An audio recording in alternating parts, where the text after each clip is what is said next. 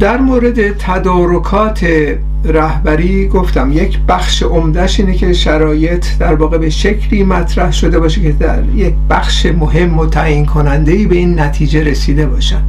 یعنی در واقع مسئله رهبری چیزی نیستش که یه مارکسیست میان و کاری می‌کنن یا اینکه سخنرانی می‌کنن یک فرد کارازماتیک پیدا میشه میاد میشه رهبر و غیره که این خیلی از این احزاب موجود متاسفانه چنین برخوردی می‌کنن. می‌دونه مثلا حزب کمونیست کارگری که مثالش آورده شد اینا یه جریانی هستن که از دوران منصور حکمت این بحثو می‌کردن که اصولا طبقه کارگر و اصولا توده های خیلی وسیع زیاد نمی‌دونن راجع به چیزی. ما باید به جای اینها به نیابت از اینها رهبری ایجاد کنیم. نه تنها رهبری ایجاد کنیم این رهبری رو معروف کنیم. می‌گفت عکسای خودمون رو باید بزنید برنامه تلویزیون که توده ها بیان رهبرا رو ببینن. مثل انتخابات مثلا جوامع برجویی که هر کسی میاد یه عکسی می‌ذاره یه سخنرانی پوچی می‌کنه بعد تو انتخابات هم بالاخره یه رأی میاره یا نمیاره. ولی به هر حال اینا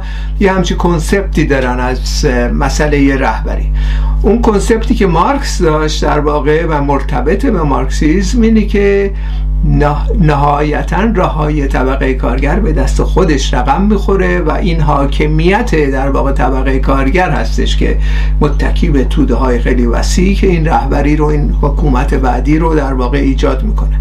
بنابراین متفاوته دیگه. این روش از برخورد بین جریاناتی که حالا خودشونو به نظر من به کذب خیلی ها به خودشون مارکسیست میگن متو مارکسیست نیستن. یعنی این دنبال نمی‌کنن تجارب تاریخی و حتی زمان مارکس رو. در کامون پاریس مارکس مشخصا اونجا یه بحثای خیلی جالبی می‌کنه که قدرت باید به دست خود طبقه کارگر باشه. یعنی باید بریم به سوی همت سوی سرنگونی. اما اگر کسی خواهان نیست که قدرت بگیره خب حرف پوچی زده در واقع.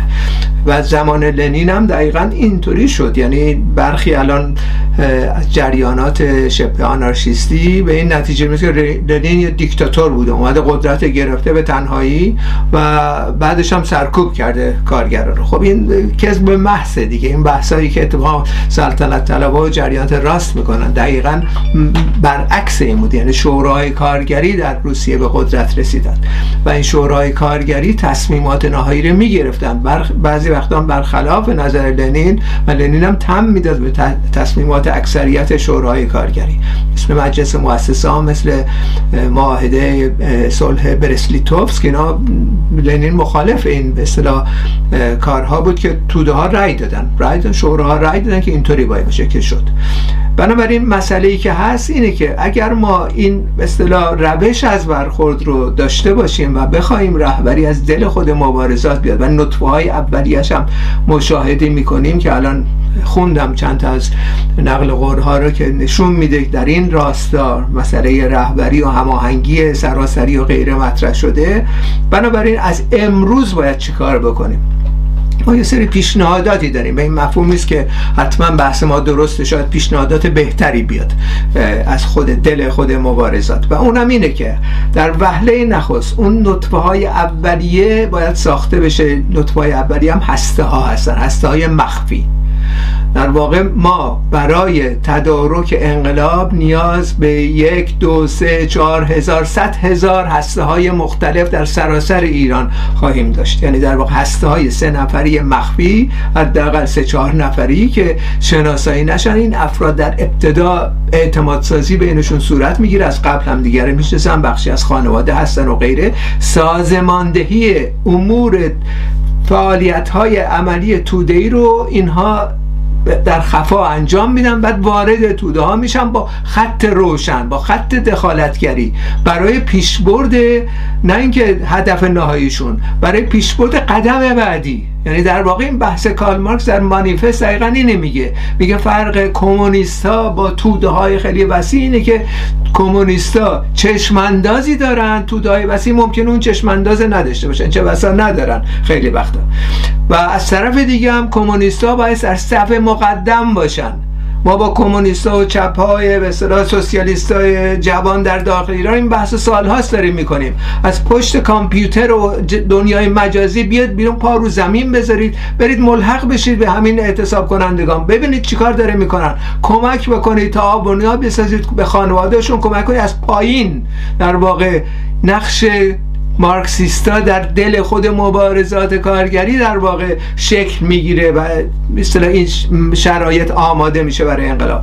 بنابراین مسئله هسته ها بسیار مهمه. این هسته ها چیزی نیست. ما داریم مطرح می‌کنیم. حالا تجربه تاریخی داریم. واضح انقلاب اکتبر هم بر این اساس شکل گرفت. هسته های به اصطلاح هزارها هزار هسته در جاهای مختلف ساخته شد که اعتصابات سازمان دادن. نهایتا طبقه کارگر به قدرت رسید. در خود ایران یک اعتصاب شما نمی‌تونید پیدا کنید که همطوری خودانگیخته باشه. بدون بحث همطوری یه دو اومدن طور خودانگیخته اعتصاب کردن مثل اعتراضات خیابانی. چنین نیستش با در ارتباط با طبقه کارگر. اینها هسته هایی دارن تشکیلات دارن. این تشکیلات سازماندهی می‌کنه. میان نشون میدن که در واقع چگونه باید رهنمود میدن می رهبری می‌کنن اون عده خودشونو. اینو در هفت دبه ما مشاهده کردیم دیگه.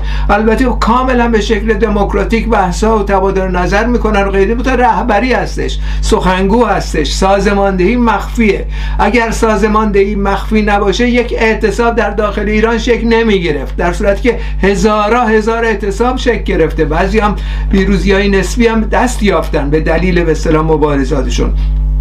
در نتیجه مسئله هسته ها یک امر بدیهی طبیعی هست در درون طبقه کارگر در سراسر به جنبش های کارگری در سراسر تاریخ. حالا این هسته ها رو گرایش های روشن فکر انقلابی باید بیاموزن از این داستان که باید الان هسته داشته باشیم تو خونه نباشیم. الان روشن فکرهایی هستن که همین اخبار مختلفی که میاد بیرون دارن تکرار می‌کنن باز دور میز کامپیوتر و اینترنت و غیره. خیلی خوب. خیلی خوب اینا کسای دیگه هم می‌کنن این کارا الان جوانان ما باید در خیابان باشن. باید نه تنها در خیابان باشن بلکه با شعارها و مطالبات خودشون وارد اعتراضات خیابانی بشن. باید با شعارها و مطالبات خودشون با ارتباط بگیرن با طبقه کارگر و حرکت های اونا رو تقویت بدن. مثلا فرض کنید یه مثال فقط. در ایران الان مسئله زن زندگی آزادی که از شورای محوری شده. خب بحثی که ما رفقای جوان می‌کردیم و الان هم می‌کنیم این هستش که این هسته ها رو بزنن و برن اونجا شعارها رو یه مقداری به جلو سوق بدن. یعنی بگن زن زندگی آزادی اداره شورایی. اداره شورایی مفهوم دموکراسی کارگری رو نشون میده. دموکراسی اکثریت جامعه رو نشون میده. در صورتی که وقتی اینه نگید یعنی راه باز می‌کنید برای تعبیرات مختلف از اون چیزی که بعدا قرار اتفاق بیفته. و همین جریانات راست و برجوها میان. خب بر اساس این شعار می‌خوام بیان قدرت بگیرن دیگه. در نتیجه ما قدم جلو نرفتیم. اگر شعارمون محدود به این باشه. وظیفه مارکسیستا اینه که با ساختن این هستا برن دخالتگری می‌کنن. یک قدم فقط یک قدم این مبارزات به جلو سوق بدن. مثلا یکی از قدمهایی که این دانشجوهای بوشهر انجام دادن اینه دیگه. اومدن با یه شعار جدید در واقع وارد معرکه شدن. کارگر نفت ما رهبر راسخ ما مثلا. خب این داره نشون میده که یه قدم بردن جلو مسئله دانشجویی میگن بابا ما الان رفتیم تو خیابون مبارزه می‌کنیم. مدر رهبری اصلیمون دست اونهاست چون شیرهای نفت به دست اونها بسته خواهد شد که منجر به سرنگونی و رژیم میشه. بنابراین این نوع شعارها رو این نوع مطالبات این هسته های مخفی دو سه نفره که ممکنه چیزی زیاد به نظر نیاد می‌تونه یه جمع کوچیک مجرب و حس کار حساب شده و همچنین تشکیلاتی می‌تونه تاثیرات عظیمی در توده ها بذاره. به خصوص شرایطی که توده ها آگاهی در نوسانه. می‌دونید الان انواع و اقسام بحث های مختلفی انجام میدن. جهت جهت به اصطلاح انقلابی و جهت کارگری داده میشه به این نوع حرکت هایی که درش موجود است. بنابراین قدم اول تشکیل این هسته ها است و کاملا حساب شده دخالت در امور جمعی هستش و پاروز زمین گذاشتن در همین تظاهرات روزمره هستش. قدم بعدی این هست این هسته ها در واقع اشکال مختلف در واقع شکوفا بشه. هسته های زنان سوسیالیست به وجود بیاد. هسته های جوانان سوسیالیست هسته های دانشجویان سوسیالیست هسته های کارگران سوسیالیست که نقدن چند ایجاد شده در درون خوزستان. هسته های در واقع دانش آموزان سوسیالیست. در میان دانش آموزان حتی گرایش های سوسیالیستی هستن. من شخصا مشاهده کردم در گذشته که بچه های 14 15 ساله شروع کردن کتاب های مارکس از ما خواستن و صحبت کردن سر مارکسیزم و سوسیالیسم و غیره. خب این عده یعنی در واقع شکوفا بشه ساختن هسته ها در سراسر ایران اما ارتباط اینا با هم ندارن. اینا جدا از هم دیگه به شکل مخفی دارن. یه اقداماتی می‌کنن که این به اصطلاح تجمع به انضمام هسته های مخفی در کارخانه ها و کارگری اینها در واقع در نهایت قدم بعدی این خواهد بود که خودشون از طریق یک نشریه سراسری در واقع سازماندهی می‌کنند. و این هسته ها می‌تونن نقش مهمی بازی کنند در دادن مثلا خط سیاسی برای جمعی آهات. و این مثلا اعتبار کسب می‌کنن در میان توده های خیلی وسیع میان معلم میان پرستارها میان سایر اخشار جامعه و این به این ترتیب ما نطفه های اولیه در واقع قدرت سازماندهی رو در واقع در جامعه خواهیم دید. به خصوص اینکه اعتصابات لحظه ای شروع شده و این می‌تونه به این سمت سو بره ولی نهایتا برای حتی سمت سو دادن اعتصابات نیاز به این تجمع تجمع سراسری خواهیم داشت. یعنی تجمع سراسری که این دوستانمون در ایران اشاره کردند سازماندهی یک ستاد هماهنگ کننده صحبت می‌کنن. یعنی این تجمع متشکل شده از هزارا هسته.